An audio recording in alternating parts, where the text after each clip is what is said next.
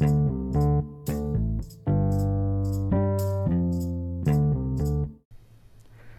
datang teman-teman di Otak Serong Kanan podcastku. Oke, bagaimana teman-teman kabarnya? Semoga sehat selalu dan semoga teman-teman juga sudah dapat vaksin. Oke, mau vaksin AstraZeneca, mau vaksin Sinovac, terserah lah. Yang penting vaksin ya kan. Ya, semoga kalian juga dalam keadaan sehat, tidak kurang satu apa pun, bisa bernafas, bisa makan, bisa pup, dan bisa bahagia dulu lah yang pentingnya kan. Nah, ya at least sehat, bisa bernafas dengan normal lah ya, tidak perlu pakai oksigen. Oke, untuk uh, hari ini, bukan hari ini ya, untuk episode kali ini aku mau bahas ini sih uh, tentang cancel culture gitu. Menurutku cancel culture tuh alay banget sih karena uh, jadi kenapa aku bahas cancel culture itu karena begini. Jadi berawal dari sebuah kasus uh, yang aku lihat ini aku rekamnya bulan Agustus tanggalnya sebentar tanggal berapa ini? Tanggal 20 Agustus aku ngerekamnya oke.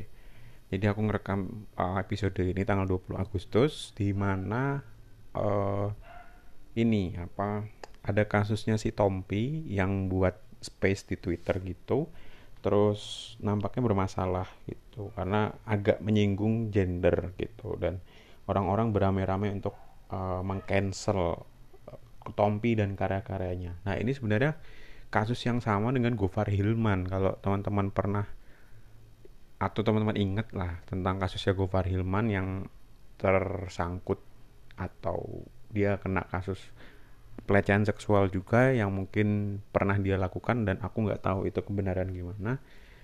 Uh, dan dia juga kena yang namanya budaya cancel culture gitu bahwa menurutku cancel culture tuh alay dan sangat tidak masuk akal gitu ya menurutku ya. Karena uh, itu sama kayak boykot sih. Tapi begini teman-teman aku mau mau mengutip pendapatnya Coki Pardido juga. Yang menurutku ini benar gitu. Oke okay, dan mungkin in some cases itu juga akan ada perbedaannya gitu. Kayak perbedaan di Kofar Hilman dan perbedaan di kasusnya Mas Tompi ya gitu. Yang yang dengan filmnya selesai yang ada Anya Geraldine sama kok begitu mewah anjir. Tua banget. Ariel Tatum. Nah namanya Ariel Tatum gitu. Oke. Aku ngomong tentang cancel culture dulu. Cancel culture itu adalah sebuah budaya atau bukan budaya sebuah gerakan di mana mereka akan menolak apa pun yang berseberangan dengan uh, kehendak atau aku nggak tahu norma atau misalnya kita bisa bayangin apa pun yang mungkin tidak uh, masuk dalam mayoritas norma-norma mayoritas gitu.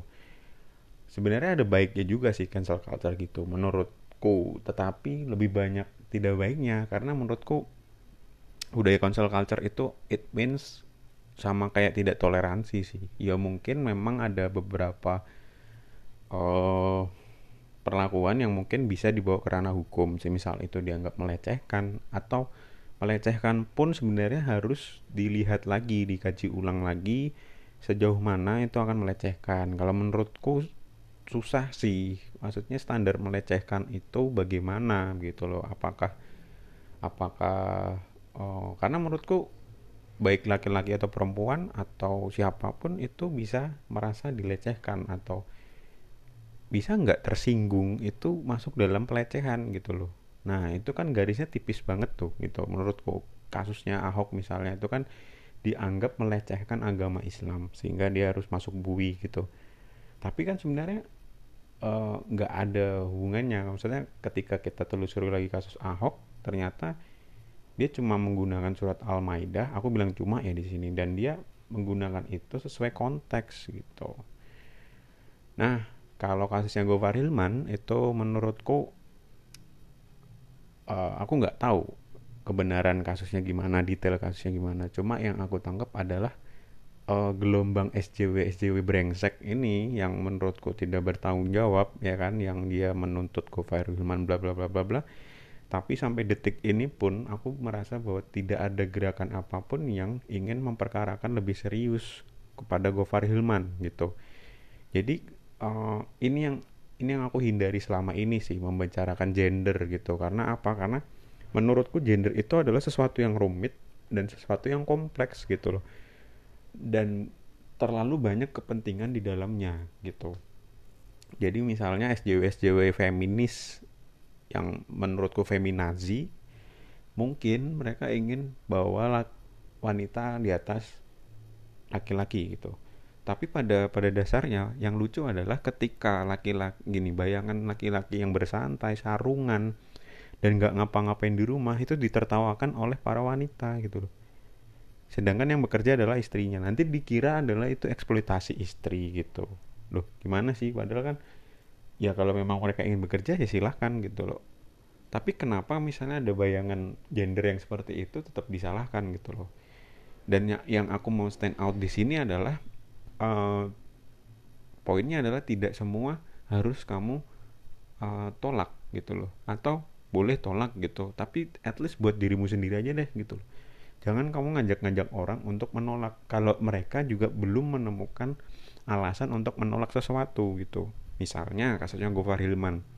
Kan waktu itu banyak banget yang bilang udah kita boykot aja kita cancel cancel si Gofar Hilman nih gitu supaya karya-karyanya tidak laku gitu. padahal kalau kita men-tracking lagi gitu kan melihat uh, karya-karya Gofar Hilman banyak kok karyanya Gofar Hilman yang menurutku menurutku pribadi itu bagus dan kreatif gitu loh. Dan itu kan terlepas dari dirinya dia uh, sorry bukan terlepas. Jadi itu kan karyanya si Gofar gitu. Nah aku mau mengutip uh, ini sih teorinya Roland Barthes yang bilang bahwa the death of the author gitu. Dan ini adalah kejadian pijakan untuk berpikir bagaimana karya dan uh, karya dan penulisnya atau pembuatnya atau senimannya atau produsennya itu adalah dua hal yang berbeda gitu. Jadi kenapa dia sebut the death of the author? Ya karena anggap saja penulis itu sudah mati dan tinggal karyanya yang harus diapresiasi gitu semisal karyanya itu bagus ya apresiasilah karyanya gitu loh. Dan otomatis juga uh, pembuatnya juga akan ikut dapat fame lah dapat dapat apa ya apresiasi yang bagus gitu. Tapi ketika uh, pembuatnya yang buruk belum tentu loh karya yang kemarin-kemarin itu juga buruk gitu loh.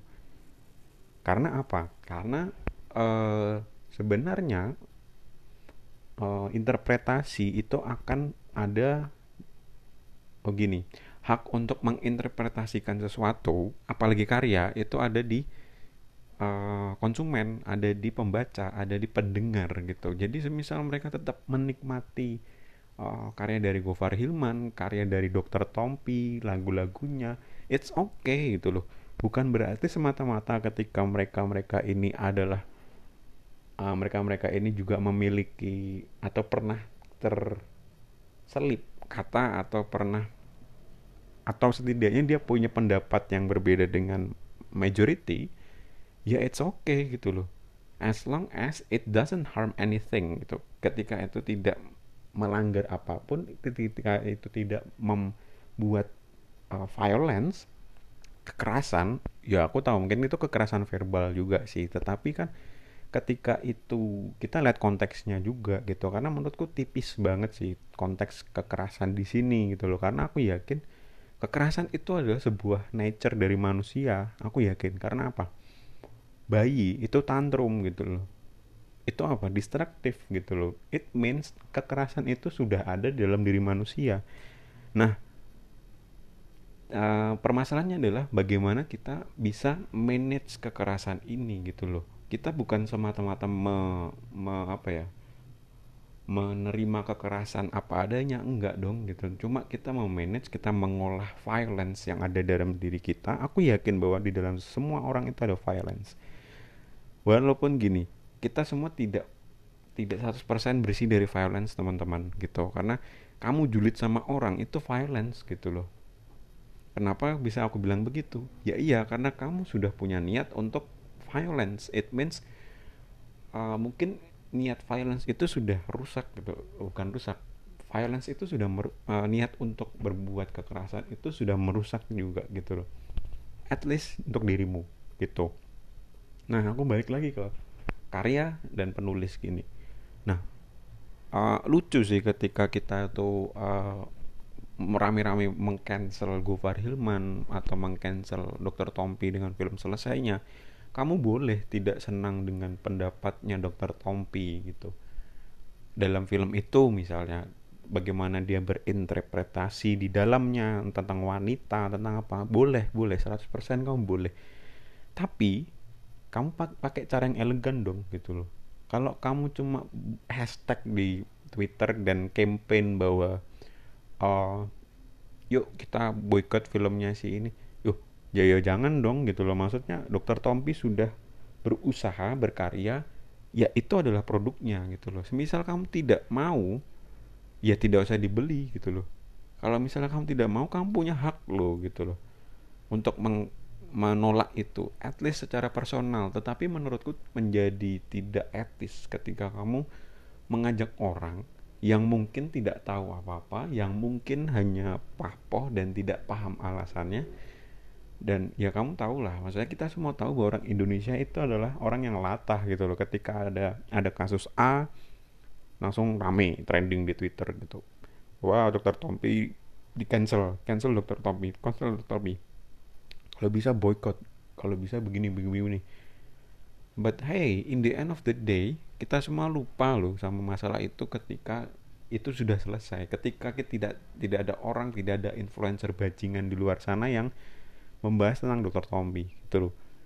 Nah yang aku mainin adalah ya cancel culture ini bu busuknya adalah di situ gitu loh. Bagaimana dia tidak menjelaskan essence bagaimana oke okay, mungkin dia jelasin essence tapi berikanlah orang-orang untuk tahu alasannya dulu gitu loh.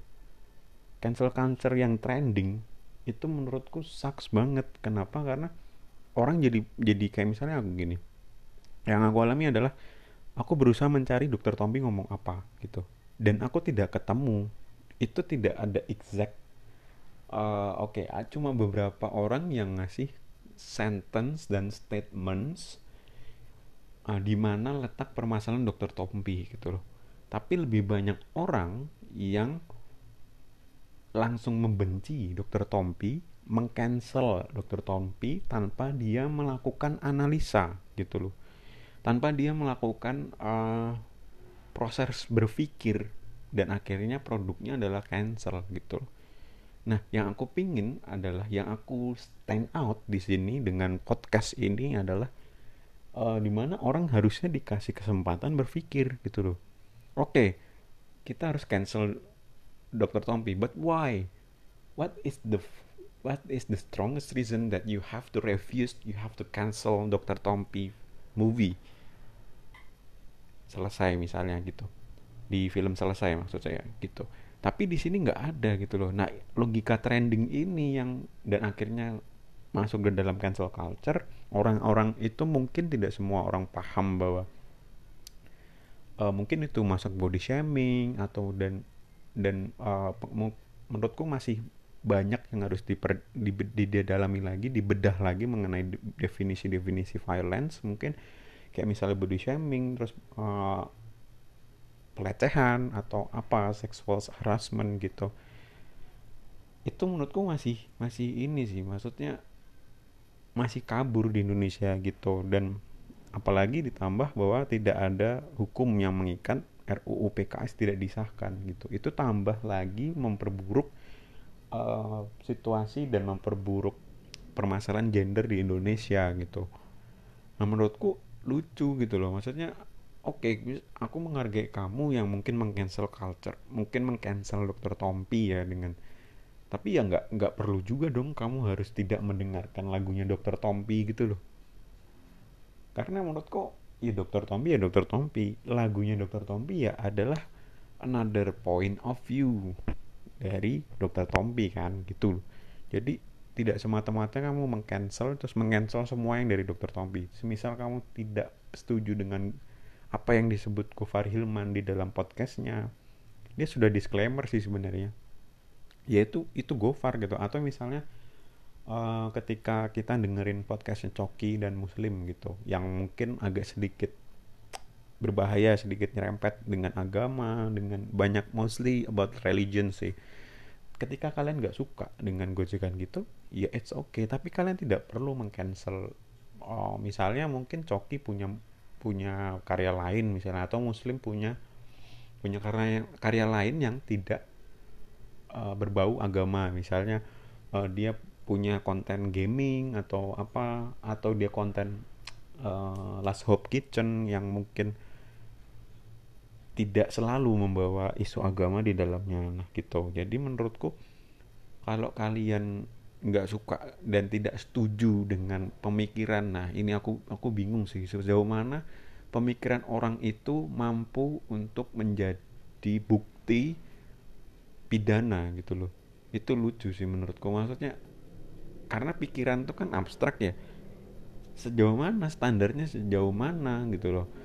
Nah selama tidak ada standar yang jelas kupikir ada baiknya kita bermain aman dulu gitu loh. Dalam artian begini bermain aman itu ya ya ya kita menghargai semua orang. Kita menghargai bahwa kamu tidak setuju ya it's okay. Bukan berarti aku tidak kamu tidak setuju dan oke okay, oh berarti kamu tidak tidak sadar gender ya misalnya gitu gitu ya nggak apa-apa dong maksudnya kalau misalnya kalau misalnya orang tidak sadar gender ya berarti kamu yang harus mendidik mereka dan bukan berarti kamu um, bu, dalam hal bukan bukan berarti kamu ya kasih mereka pengetahuan lah. Kalau misal mereka tidak mau untuk dikasih pengetahuan sudah kalian kasih pengetahuan dan tetap memilih hal yang sama ya itu hak mereka dong gitu loh.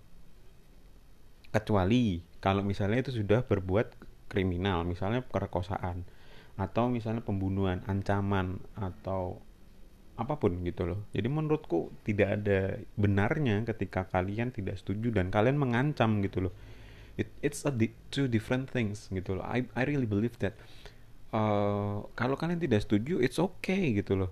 Tapi jangan ngancam dong gitu loh. Tapi kasih stand out kalian kasih argument kalian itu yang gak ada di Indonesia boy. Itu yang itu yang membuat orang Indonesia selalu saja latah gitu loh. Selalu saja gampang dipermainkan gitu loh. Karena oh, apalagi masalah gender ya. Jadi please uh, SJW SJW brengsek ya, ya yang kumasukkan kategori SJW brengsek adalah orang-orang yang tiba-tiba marah gitu. Dan oke okay, dia ngasih thread panjang banget tapi dia nggak ngasih pendidikan yang pas gitu loh buat orang Indonesia gitu loh.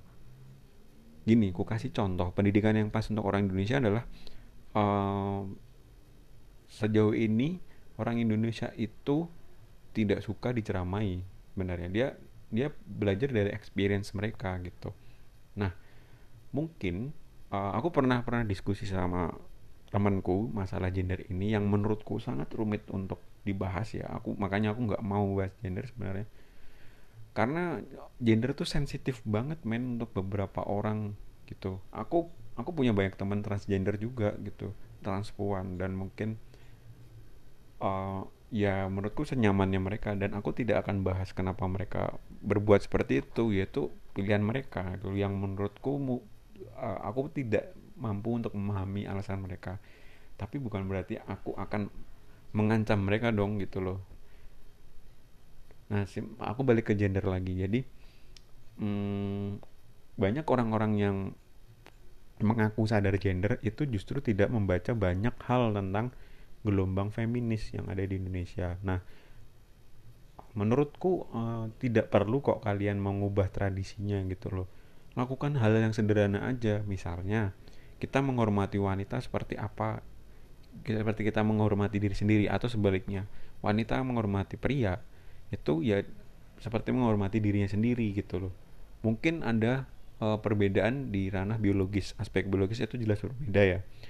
Kalau wanita memang terlahir dengan fisik yang seperti itu laki-laki juga terlahir dengan fisik yang dalam tanda kutip memang menurutku diciptakan untuk uh, banyak lebih banyak kegiatan fisiknya. Misalnya gitu daripada kegiatan yang uh, bersifat dalam tanda kutip halus ya. Aku aku sulit untuk ngomongin gender sebenarnya. Oke tapi kan uh, nggak uh, perlu juga misalnya kalian sampai mengubah terlalu banyak tatanan yang ada di Indonesia gini. Kayak kemarin pernah si ada cerita gini. Seorang istri mau bawain bekal ke suaminya. Terus dikomen sama SJW kamu ngapain selalu ngasih bekal ke suamimu itu kan dia tapi kan dia bisa mandiri gini-gini Hey, kalau kamu yang berbuat seperti itu ya nggak apa-apa, tapi jangan paksakan orang lain untuk sama denganmu dong gitu loh. Ini sama kayak cancel culture ini gitu loh. Cancel culture itu kamu boleh menolak, tapi please give your arguments, arguments yang jelas, evidence-nya yang jelas. Bahkan kalau di debat itu kan ada yang RL, arguments, terus R-nya itu relevance, evidence, and link back gitu loh. Itu cara membuat argumen gitu. At least you have evidence. Bahkan di debat yang di lomba debat pun itu ada tiga hal yang di, di, dilihat di situ. Ada matters ada method ada manners. Dan semuanya sama tingginya. Nah ketika kamu mengcancel seseorang apakah mannersmu itu sudah baik gitu loh jangan-jangan kamu ketika mau cancel kamu malah misuh gitu. Berarti kan you offense someone there gitu. Kamu offense dokter Tompi gitu.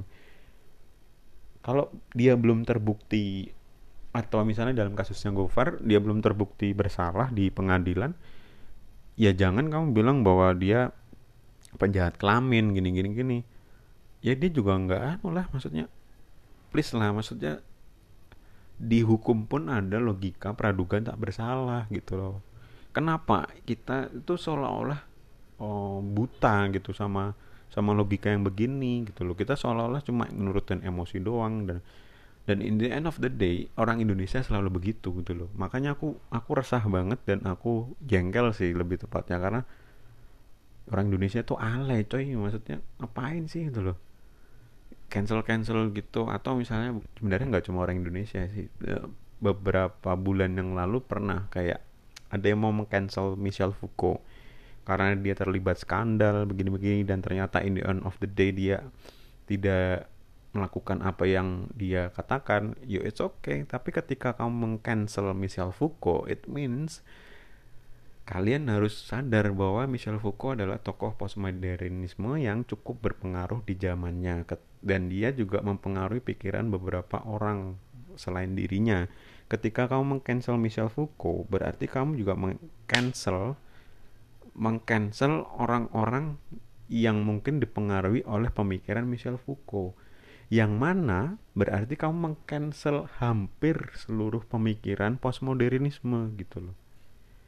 Itu sebagai bagian ininya sih itu gambaran ekstrimnya. Kalau maksudnya kalian setuju dengan cancel culture gitu menurutku nggak perlu selebay itulah gitu loh. Maksudnya kalau kalau uh, subjeknya memang brengsek ya udah gitu loh.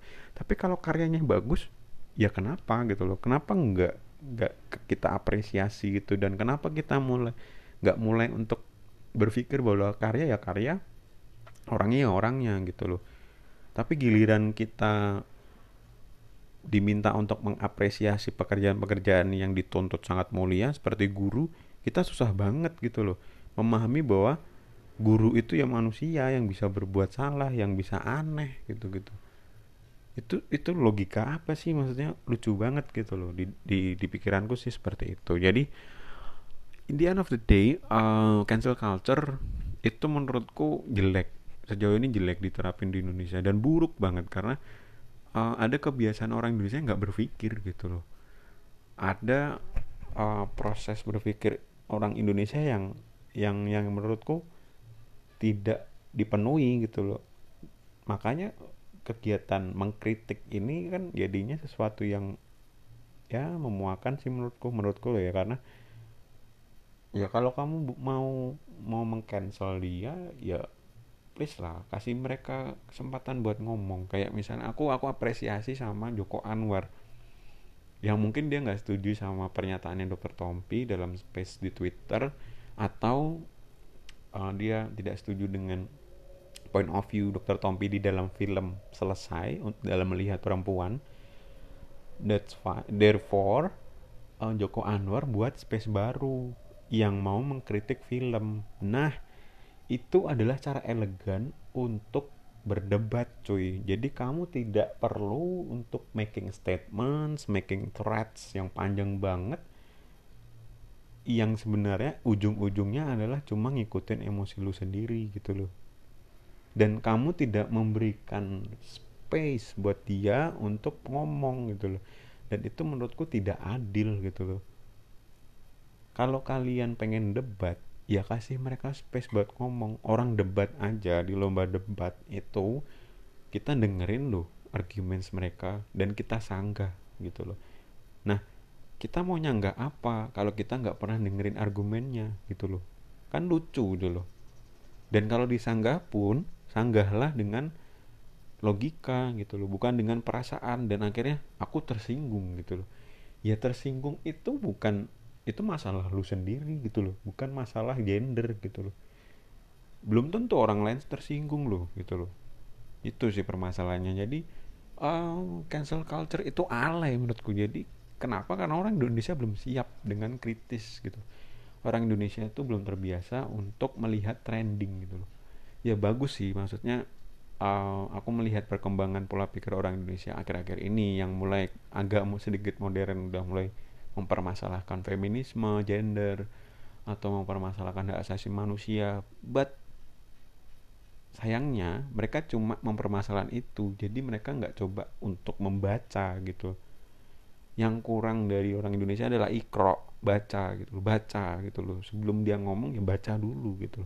Nah ini yang nggak ada sih, jadi dan ini yang bikin orang alay gitu loh. Jadi reaksinya itu kayak seolah-olah ya ya benar tapi ya alay aja menurutku. Kayak lebay gitu loh. Kenapa gitu loh? Itu sih oke. Okay. oke okay, uh, eh, menurut kalian gimana pendapat kalian tentang cancel culture yang ketika ada isu sesuatu terus kita memboikot karya seseorang dan kita nggak usah dengerin lagi seluruh karyanya gitu? Kalau menurutku sih alay. Kalian boleh uh, sampaikan pendapat kalian di platform mana pun. Boleh sebut namaku boleh enggak terserah mau ngerespon gimana. But in the in the end of this podcast, I really believe that cancel culture is alay, oke? Okay? Itu alay banget cuy, oke? Okay? Karena orang Indonesia belum uh, mampu untuk berpikir sedemikian jauh begitu. Oke, okay. terima kasih sudah mendengarkan podcast otak serong kanan. Kita akan bertemu di keresahan-keresahan berikutnya. Salam, sehat selalu teman-teman.